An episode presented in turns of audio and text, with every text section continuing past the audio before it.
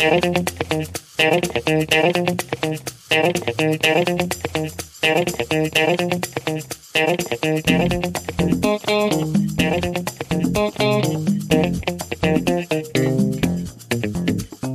und herzlich willkommen zur neuesten Folge vom 100 Wörter Podcast. Hier kriegst du ja die beliebten 100 Wörter Texte zum Hören.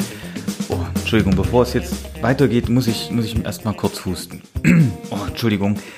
Da hatte ich wohl einen Frosch im Hals, aber jetzt, jetzt geht's mir zum Glück wieder gut. Aber da fällt mir ein, ich habe zufällig einen Text, der sich genau damit beschäftigt. Woher kommt das eigentlich her, dass wir sagen, man hat einen Frosch im Hals, wenn man hustet?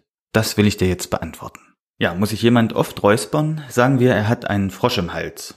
Daher kommt die Redensart. Es gibt so eine, naja, krankhafte Geschwulst im Mund, welche das Sprechen und Schlucken behindert. Und diese krankhafte Wucherung heißt auf Latein Ranula oder auch Ranula, so genau weiß ich gar nicht, wie man das ausspricht. Und übersetzt man dieses Wort ins Deutsche, bedeutet es Fröschlein. Und der Name entstand, weil sich die Ärzte damals, als sie die Geschwulst gesehen haben, wohl an den aufgeblähten Kehlsack der Frösche erinnert fühlten. Und die Folgen für das Sprechen durch die Wucherung, also wenn man jetzt so eine Wucherung hat, diese Folgen, die sind einer normalen Heiserkeit oder eben vom Husten sehr ähnlich. Und deshalb verwenden wir, wenn jemand hustet, die Redensart einen Frosch im Hals haben.